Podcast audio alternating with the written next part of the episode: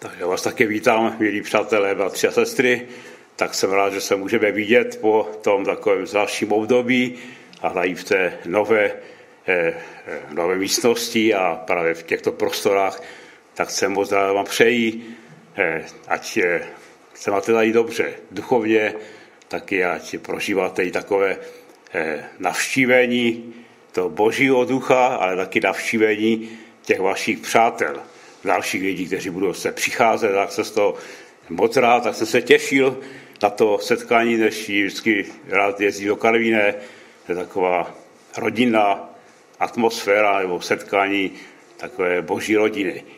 Ale bych řekl, že eh, by se hodilo dnes, jako možná tak takovém to našem mínění, že hovořit o tom eh, právě o Duchu Svatém. A já budu hovořit o Duchu Svatém, možná v té druhé části do mého kázání, a dneska bych jako řekl, že, že to hlavní téma, které budu zdůrazňovat dnes, je to, že Duch Svatý, ale také Ježíš ještě předtím eh, byl jako obhájce našeho života. Ježíš je obhájce hříšných, slabých, těch, kteří jsou osočení od někoho, od jiných lidí, tak Ježíš obhajuje hříšné a pak Duch Svatý to dělá vlastně stále, neustále v našich životech obhajuje. Já bych chtěl právě ukázat ten jeden aspekt toho celé té škály těch požehnání a to všeho, co přináší Duch Svatý, přináší naplnění, přináší radost, přináší pokoj a spoustu dalších věcí, které můžeme prožívat jako křesťané, ale dnes je o tom, že Ježíš a Duch Svatý je obhájce našeho života, je advokát. Nezáví se na čemkoliv, tak Ježíš stojí blízko hříšníka, který ho potřebuje a Duch Svatý není v té době církve, nás obhajuje. Nás hříšna taky jako boží děti, kteří jsme už přijali Ježíše, tak on nás obhajuje. Eh, mám moc rád eh, takové eh, příběhy ze soudní síně.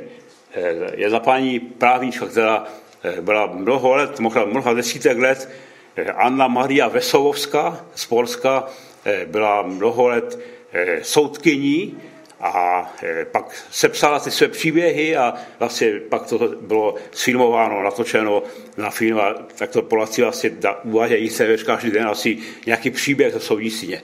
A tam je skvělé, vždycky si všímám, jak, a to jsou skutečné příběhy a tím to je zajímavé sledovat a tam je zajímavé, jak vždycky ti obhájci, jak tam, jak se snaží se postavit nějak za ty, za ty obžalované a vždycky hledat nějakou skulínku, nějaký prostě moment, jako nějaké prázdné místečko, aby mohli zaháknout, aby mohli pomoci těm obžalovaným.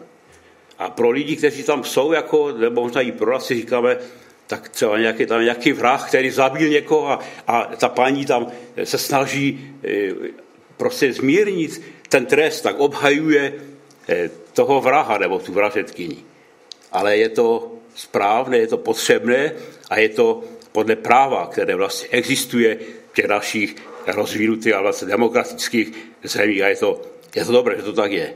A tak dneska čteme o tom, že ještě než byl vylý duch svatý, tak už Ježíš vlastně obhajoval ty hříšné, obhajoval ženu. Jistě znáte ten příběh, když Ježíš stojí, nebo spíš eh, jakoby na zemi, položil jakoby na zem, se přikršil na zem a stal se obhájcem eh, ženy, o které si za chvíli přečteme ještě ten příběh. Tak je to Janovo evangelium, 8. kapitola a čteme eh, tato slova. Ježíš však odešel na Olivovou horu, na úsvítě přišel opět do chrámu a všechen lid se k němu zhromažďoval. On se posadil a učil je, tu k němu zakonníci a farizeové přivedou ženu přistiženou při cizoloství, postaví doprostřed a řeknou mu, mistře, tato žena byla přistižena příčinu jako cizoložnice. V zákoně nám Mojžíš přikázal takové kamenovat. Co říkáš ty? Tou otázkou zkoušeli, aby ho mohli obžalovat. Ježíš se sklonil a psal prstem po zemi. Když však na něj nepřestávali naléhat, zvedl se a řekl, kdo z vás je bez hříchu, první hoď na ní kamenem. A opět se sklonil a psal po zemi. Když to uslyšeli, vytráceli se jeden po druhém starší nejprve, až zůstal sám s tou ženou, která stála před ním. Ježíš se zvedl a řekl jí, ženo, kde jsou ti, kdo na tebe žalovali? Nikdo tě neodsoudil? Ona řekla, nikdo, pane. Ježíš řekl, ani já tě neodsuzuji, jdi a už nechceš. Ježíš k ním opět promluvil a řekl pak, já jsem světlo světa.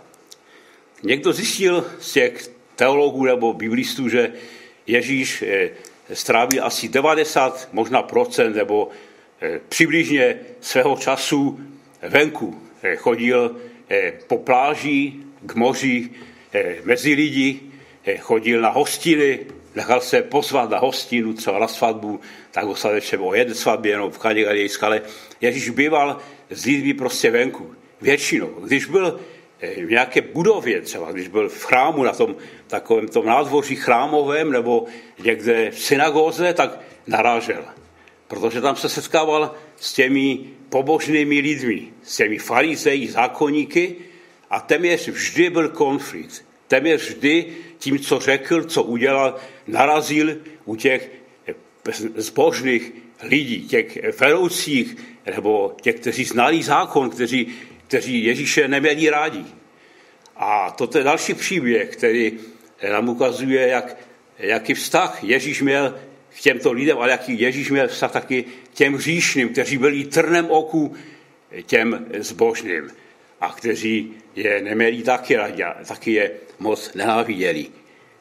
A to, co si uvědomujeme, že eh, máme před sebou dneska takový fantastický příběh, který nám potvrzuje toto mínění, že Ježíš je na tom území chrámovém a schyluje se k vyučování, možná, že připravoval nějaké biblické vyučování pro ty, kteří byli kolem jeho. A byla ta hodina biblická, byla narušena na, eh, právě tak, že byl ohrožen život ženy.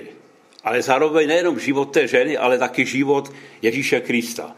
Tam je taková poznámka v tom, že to je zvláštní, že, že oni vlastně, tam, tam ani nešlo o ženu, zda ji ukamenují nebo nikoli, ale o něj. Přivedli tu ženu s tou myšlenkou, už plánovali předtím, že chtějí e, především Ježíše zničit.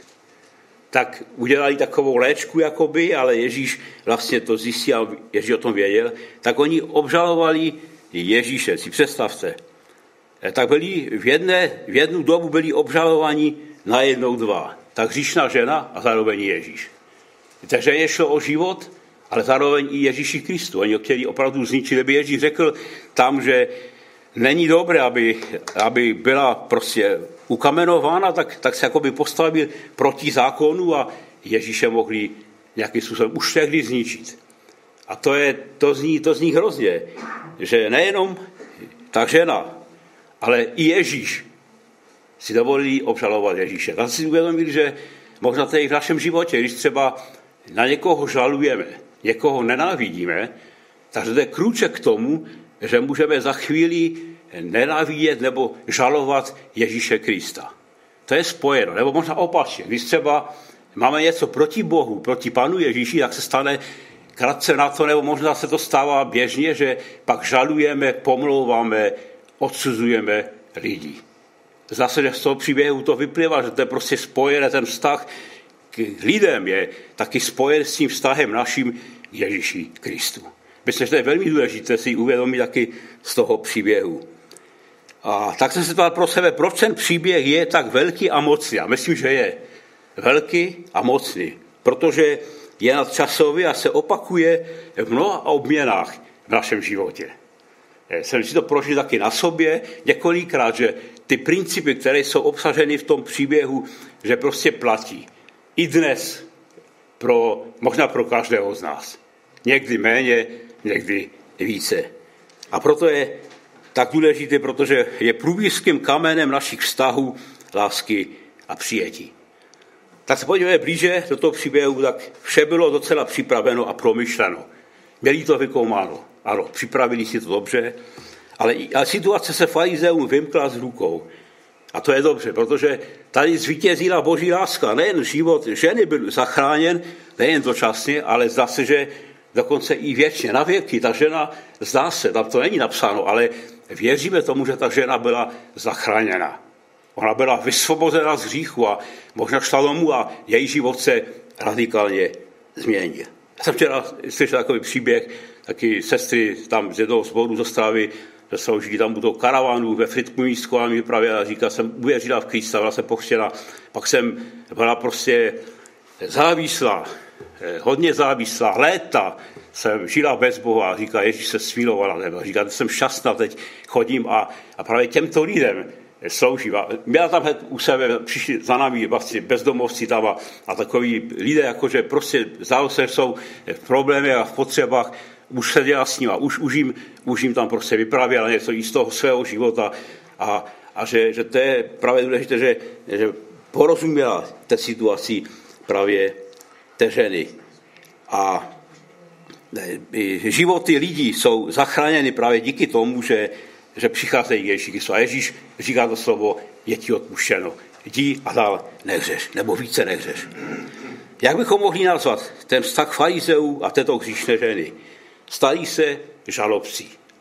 To slovo žalobce je přesně to, co čteme o, o satanovi. Satan je žalobce bratří. To znamená, že žaluje před Bohem, žaluje jeden na druhého v našich srdcích, v naší myslí, žaluje na, na jiné. Skrze nás. A oni byli žalobci vůči té ženě a taky zároveň i jakoby už e, e, současně i vůči Ježíši Kristu. A on se měl stát pro ně soudcem. Ježíš měl rozhodnout o životě nebo smrti té ženy. A ta situace se na ten způsobem zvrátí a opačně nakonec ten Božíšův zákoním dal za pravdu. Za cizoloství zasloužila smrt ukamenováním. Tak není o tom pochyb, že právo bylo na jejich straně. Měli pravdu. Spravedlnost je na straně farizeů. A ta druhá otázka zní, že eh, kým se stal pro tu ženu Ježíš Kristus? Kým se stal? Obhájcem.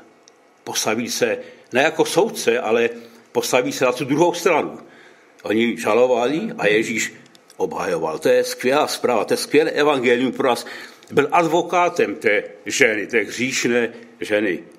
Advokát je člověk, který stojí na straně obžalovaného za každou cenu. A hovoří v jeho zájmu.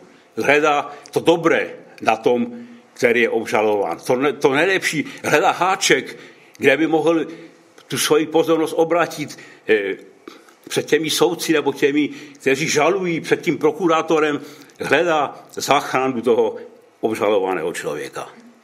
A to je pro nás skvělé. On hovoří v jeho jménu, snaží se zmírnit trest a zdůraznit něco dobrého. Moc mě to zaujalo vždycky, když jsem četl ten příběh, že Ježíš se fyzicky sklání eh, jako by k té ženě. Myslím si, původně třeba do, do určité doby, že, že ona možná ležela na zemi. A to byl, to byl ten obraz. Říkal, byl bych radši, kdyby tam, kdyby třeba hodili před Krista, ale tam je fakt napsáno, že ona stála jakoby mezi těmi lidmi uprostřed. A Ježíš se sklonil. Takže jaký to může mít význam? Že on jako psal na zemi prstem, tak ti teologové se domnívají, že eh, co mohl psát? Mohl psát třeba, že přikázání, ne? nebo budeš milovat svého Boha, nebo nescizoložíš třeba. A oni to viděli, ti farizeové. A možná právě to bylo tak silné pro ně, že si vzpomněli, že je napsáno, že Bůh svým prstem jakoby psal do těch kamenných desek. A tam byla kamenná podlaha pravděpodobně v, chrám, v tom chrámu, tak, tak on možná psal přikázání, to nevíme. A mně se dá, že ten nádherný obraz, že Ježíš jakoby před těmi farizeji, on se sklonil protože jakoby se ještě pokořil více než, než ta žena. Ona třeba stále byl vedle ní, možná, že chtěl obrátit pozornost, kdyby se třeba stalo, že někdo se utrhne z těch lidí a hodí kamenem, tak to půjde prostě na Krista. Tak, tak třeba zasunou jeho, protože on jakoby obratil pozornost z té ženy na sebe. Eh, dřepí tam, něco píše, zase znova píše a pak se postaví a, a říká právě ta slova, těch farizeů. A toto je silné, to, ta věta je prostě geniální, je, je hodna Božího syna. Neřekl, kdo je bez hříchu, hoď po ní kamenem, protože by musel hodit sám ten kámen, ale říká, kdo z vás je bez hříchu, tak hoď po ní kamenem. A nikdo to neudělal. A myslím, že ten druhý zázrak, který je možná jenom jednou v písmu, jako napsán v Novém zákoně, že nakonec ti farizeové a ti zakonníci, jich se to dotklo. Buď to, že Ježíš psal ta přikázání, nescizoložíš, a oni věděli, že každý z, nás, z nich možná měl něco za možná, že necizolosti, ale prostě měli hřích ve svém srdci a tam se jich boží duch dotkl. A tam, tam je přesvědčil o tom, že, že mají eh, maso na hlavě, jak se říká. A duchovně, že jsou hříchu. A poprvé asi, nebo možná jenom jedinkrát se stalo, že začali odcházet ti nejstarší. Ti vůdcové z té skupiny postupně. To se, to se nestává, to se neděje. Ani možná v církvi, ani nikdy, aby ti nejstarší, ti starší té skupiny, aby odcházeli první, protože byli dotčeni Ježíšem Kristem. A ta se to stalo. To je úžasný příběh, který nám ukazuje, to boží slovo, že Ježíš si poradí s tou situací a možná, že to je právě taková odezva na to, že tam byl s ním boží duch, že právě, právě on celou noc pravděpodobně bojoval na modlíbách. Si uvědomoval, že ta situace je opravdu těžká, je složitá. Vyřešit tento střed s, těmi, s tou mocí nepřátelskou, to bylo, to bylo něco. A Ježíš si s tím poradil. A Ježíš zvítězil právě a Ježíš oslavil svého otce. A dal taky takový příklad, co to znamená evangelium, Kristovo, co to znamená, že, že když Ježíš miluje hříšné lidi. A co je zajímavé, že nakonec Ježíš odmítá její styl života a teď ji přikazuje, aby s tím skončila. Není tak, že Ježíš řekl, že no, to je v pořádku, nic se nestalo. Ne. Ale až ji přijal, až ji ukázal, že je po její straně, že, je, že stojí vedle ní, že klečí vedle ní, nebo dřepí vedle ní, tak až pak jí řekl, že no, jdi a více nehřeš. Nebo někdy v jiných situacích říká, jsou ti odpuštěny hříchy, bez toho, aniž by třeba ten protějšek něco řekl. Že? Tam čteme akorát to, že Ježíš řekl, už to nedělej. Nech ten hřích a zřejmě jí dal sílu, moc, ducha, aby, aby mohla žít úplně nový život. A to je prostě pro nás úžasná zpráva. Si uvědomit, že to je pro nás jako pro křesťany, že my někdy máme tendenci vůči tomuto světu poučovat. Poučovat nevěřící lidi, jak mají žít, co mají dělat. Jak, jak se někdy pohoršujeme, že něco dělají, co se nám nelíbí, protože my jsme už jakože že vysvobození z nějakých věcí. A, a Ježíš to nedělal. Ježíš přišel k tomu Zacheovi a teprve až, až on uvěřil, až ho přijal, tak mu řekl, ani mu vlastně neřekl nic. On to pochopil sám. A toto je správný postoj, jako myslím, že i vůči tomu světu. A tak takové tomu třeba v té dnešní době, jak, jak prostě, jakoby, jakoby křesťané řeší takové ty sexuální, některé prostě jinakosti těch lidí a jak prostě nalévají, jak proklinají. Se se viděl pořád paní Jilkové, ten poslední věci, byli prostě, jakoby křesťané prostě jaký farář, kněz s křížem a s figurou Krista, jak po sobě řvali, jak prostě křičeli, jak se překřikovali s těmi druhými. Ten, pak ten jeden pán tam říká, víte, to je dobré, že tady dneska, protože si lidé udělají obraz o vás. A jako by zastupovali církev, jako ostuda, jako to, je, to je prostě hrozné. A, a, a to je jako příklad pro nás, jako ten příklad Ježíše, eh, že máme být eh, obránci, ochránci těch lidí, obhajovat. A teprve, až uvěří, tak jim můžeme ukázat, co píše Boží slovo. Když se zeptají, když, když jim to Duch Boží ukazuje, tak jim můžeme vysvětlit, jaká je cesta teda za Ježíšem Kristem. Tak to ještě, že tedy jeden, jeden příběh, eh, to byl eh, takový příběh, psal to jen si, možná se to četl někdo, eh, Milost se to jmenuje, ta knížka, nádherná kniha o milosti Boží, a tam píše, že začíná, že přišla ke mně zúbožená žena s pláčem a říkala mi, víte, já dělám strašné věci, já mám několika letou dcerku a ji dávám mužům, aby ji zneužívali kvůli penězům, protože potřebují na drogy. A co, co, co s tím mám udělat? Co na to řeknete? A si uvědomit, že že je prostě zároveň je zodpovědný za tresty čin, jako měl by to nahlásit, jako na jí toto řící, ale Eh, říká, psal tam, že na, jedině na co se mohl, tak jí řekl, zkuste to s církví, nebo v církví. A ona říká, pro Boha, co bych tam dělala, už tak mě na nic. Eh, měla zkušenost s církví špatnou, velmi špatnou a to už pak nepokračuje ten příběh, ale si uvědomí, že Ježíš takové ženy přitahoval k sobě. A Ježíš by si věděl rady i s takovou ženou, kterou bychom možná nikdy nepozvali na večeři, že? Ježíš to dokázal. A tam byl pak ještě další příběh třeba, když Clinton měl problémy, bývalý prezident Spojených států s tou stážístkou, nebo problémy možná ne, si možná užil, ale, ale pak se díví, jako že, že prostě psal, že proč mě ti křesťané tak nenávidí? Proč mě nemají rádi? Oni, oni prostě jsou plní zlosti vůči mě, že ano, tak, ale proč o křesťané nenávidí? Proč mohou vyjádřit svůj názor, ale, ale když, když ti lidé neznají Boha, když, tak, tak asi myslím, že nemáme právo jako jim říkat, co je správné a co není správné. Někdo to řekl, že pokud jsme neseděli a nenaslouchali těmto lidem, nemáme právo je napomínat a měnit. A děláme více zla a ještě více se my jako církev vzdalíme těmto lidem a taky vzdalíme ty lidi Ježíši Kristu. A bude to naše vína. Takže myslím, ten moment, ta myšlenka právě toho vztahu k té kříšné ženě je, geniálně úžasná, protože Ježíš jako boží syn to zvládne na 100%, jako Bůh, protože on miluje a on obhajuje až do smrti, až, až na kříž právě křížníky. Ta druhá taková oblast toho textu, tak eh, jsem řekl, že tento příběh se opakuje a postoj Kristu vůči nám je důležitý a zachraňující. Ale my si věříme stále tomu, že Ježíš je pro nás zachránce a obhajce.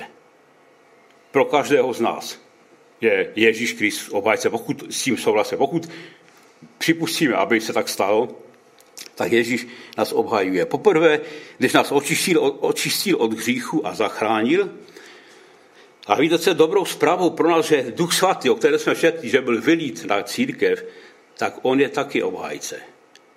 A on dělá to tež, co Ježíš Kristus, protože je, je osobou trojice, miluje nás. A jsem se díval třeba v Wikipedii, ta jednoduchá encyklopedie, kde eh, najdeme všechno, tak prostě právě píše o tom, že, že to slovo eh, parakletos, to je duch svatý, tak je vyjadřován, vyjadřován ta jeho vlastnost parakletos, eh, že je řecké označení pro přímluvce, poradce, utěšitele a obhájce. Nebo pro toho, kdo je poblíž a pomáhá. Takže Ježíš Kristus, vzpomínáme, je dnes pro mě, pro tebe, je obhájce. A my se teď, když nám je špatně, když trpíme vnitřně, když, když jsme zranění, tak právě v těchto okamžicích přichází a on stojí za námi. Ne proti nám, on stojí za námi. I Otec, Ježíš Kristus. A apoštol tak pěkně napsal, tak otevřeně a zřetelně, Není však není žádného odsouzení pro ty, kteří jsou v Kristu Ježíši, neboť zákon ducha, který vede k životu v Ježíši Kristu, osvobodil tě od zákona hříchu a smrti. Jedině on, jedině Ježíš, skrze působení Ducha Svatého, nás osvobozuje od každého hříchu. A tak také duch přichází na pomoc naší slabostí, vždyť my ani nevíme, jak a za co se modlit, ale sám duch se za nás přimlouvá nevyslovitelným mlkáním. Představte si, že Pavel píše, my, my ani nevíme, jak se máme modlit. My, to, my nechápeme někdy. Nevíme, co se děje v nás, ale ani nevíme, ale Duch Svatý ví. A on přichází, nám přichází na pomoc, na spoustu. A on se modlí za nás, přináší ty naše prozby před Boží tvář.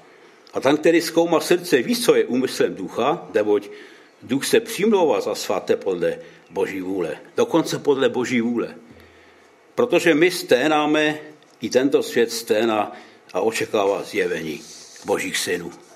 A tady se ptá poštol Pavel, když to je tak, jak to je napsáno, tak kdo nás teda, kdo vznese obžalobu proti vyvoleným Božím? Kdo nás bude žalovat? Vždyť Bůh ospravedlňuje. Kdo je odsoudí? Není soudce. Vždyť Kristus Ježíš, který zemřel a který byl zkříšen, je na pravící Boží a přijmová se za nás. Světe, protože to je slavné a veliké, ten Ježíš, který dřepí tam ve svatyni, vedle té ženy, je ten tyž, který se dnes přijmová za tebe i za mě. je mým a tvým advokátem, ale jen díky tomu, že on sám byl nakonec obviněn a ty jej i naše hříchy vzal na sebe a nesl na Golgotu. To dokázal svým životem, svojí prolitou krví. A ten svatý duch, který naplňoval Ježíše v tomto příběhu a inspiroval jeho jednání, je ten tyž, který dnes se přimlouvá před Bohem v našich slabostech a hříchu. Je naším obhájcem. Ten Ježíš Kristus. A dokonce ten tyž otec, který se zalíbením hleděl na svého syna tehdy v chrámě v Jeruzalémě, skloněného vedle ženy, je stejným Bohem, který i nás ospravedlňuje. Ano, nám, nás ochraňuje, nám dává spravedlnost a proměňuje taky naše jednání. Neodsuzuje nás, přestože jsme stejným způsobem jako ona, ta žena svým hříchem proti němu provinili a zasloužili nás. Možná ne stejným hříchem, ale třeba podobně, protože každý hřích je, zasluhuje na smrt. A, a proto ten otec nám skrze toho Ježíše, který za nás umřel a skrze působení svatého ducha je taky s námi a je ne proti nám, ale je za námi, stojí za námi.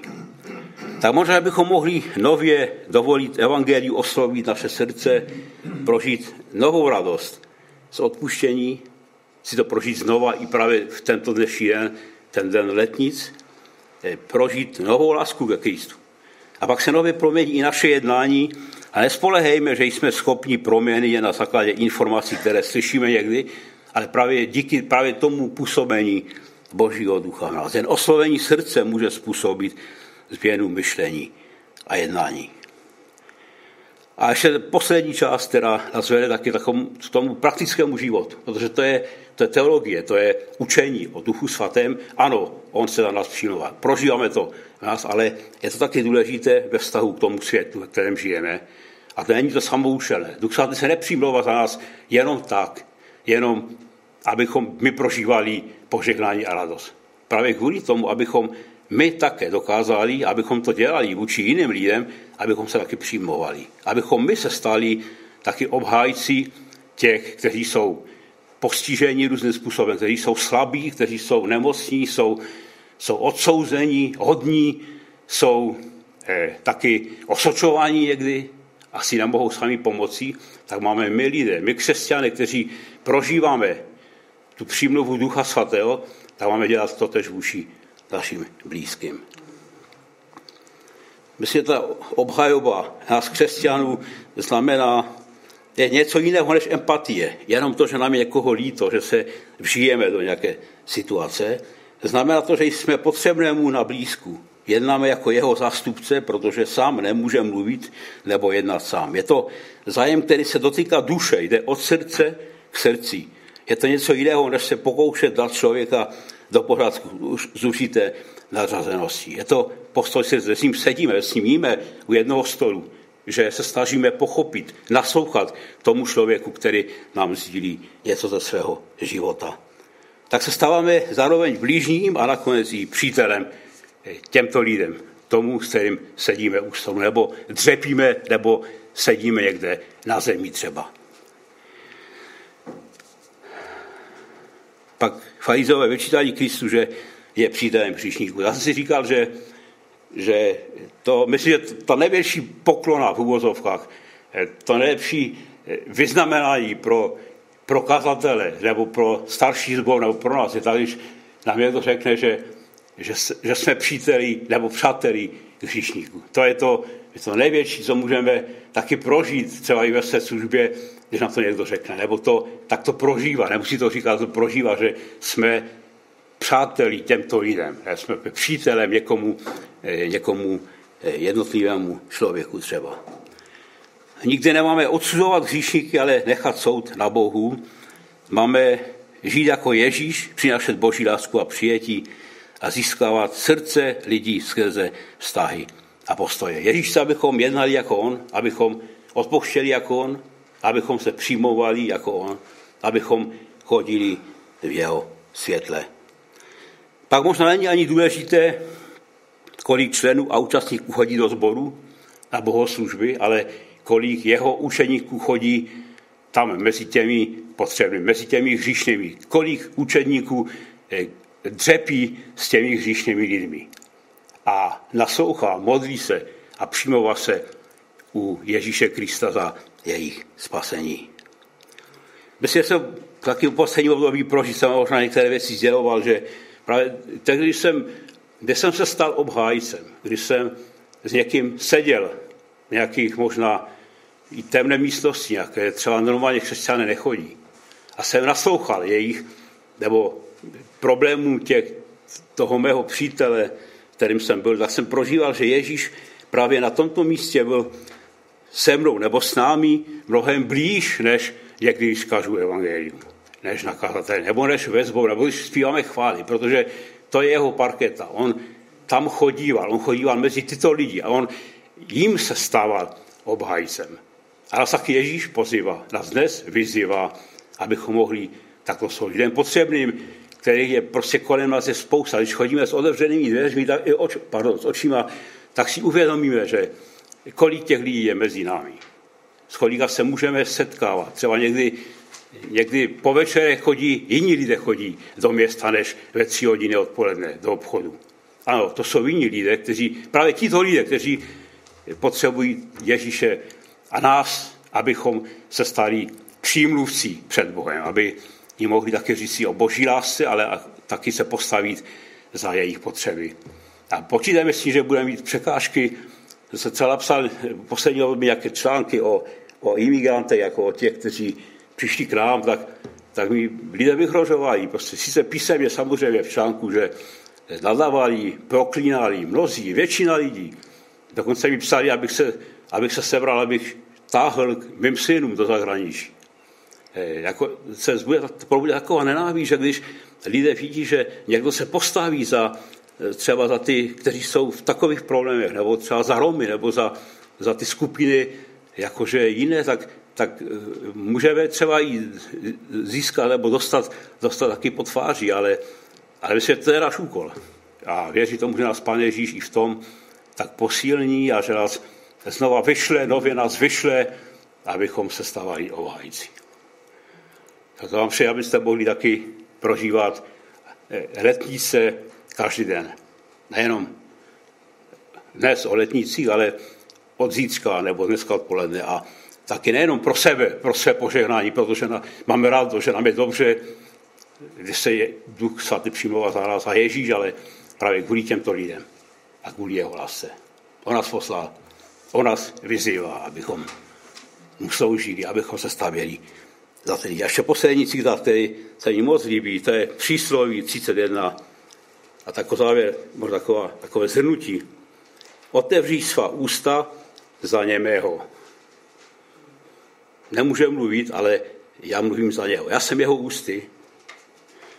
Za právo všech postižených ústa otevří, suď spravedlivě, zastaň se utištěného a ubožáka. To je poslání letní. Věřím tomu, že to je i starozakonní text, ale Ježíš přesně toto naplňoval. Říká, Duch svatý je rade mnou a proto mě poslal, abych dělal toto. Aby byl ústy těchto lidí, kteří nemohou mluvit, aby je uzdravil, aby je posílil, aby je znova vyslal taky do služby. Tak mluvme za ty, kteří nemohou mluvit, dychejme za ty, kteří nemohou, nemohou dýchat duchovně a se vzájemně přimbojeme. Když to neuděláme my, tak kdo to udělá? Kdo na tom světě? My jsme světlem světla. Pak zůstane na zemi ještě hlubší tma, strach a zloba. A pak jsme ztratili naše poslání, které nám daroval Ježíš Kristus. A půjdeme jinou cestou než on a pak se rozcházíme s ním. Pak on půjde napravo a my nalevo.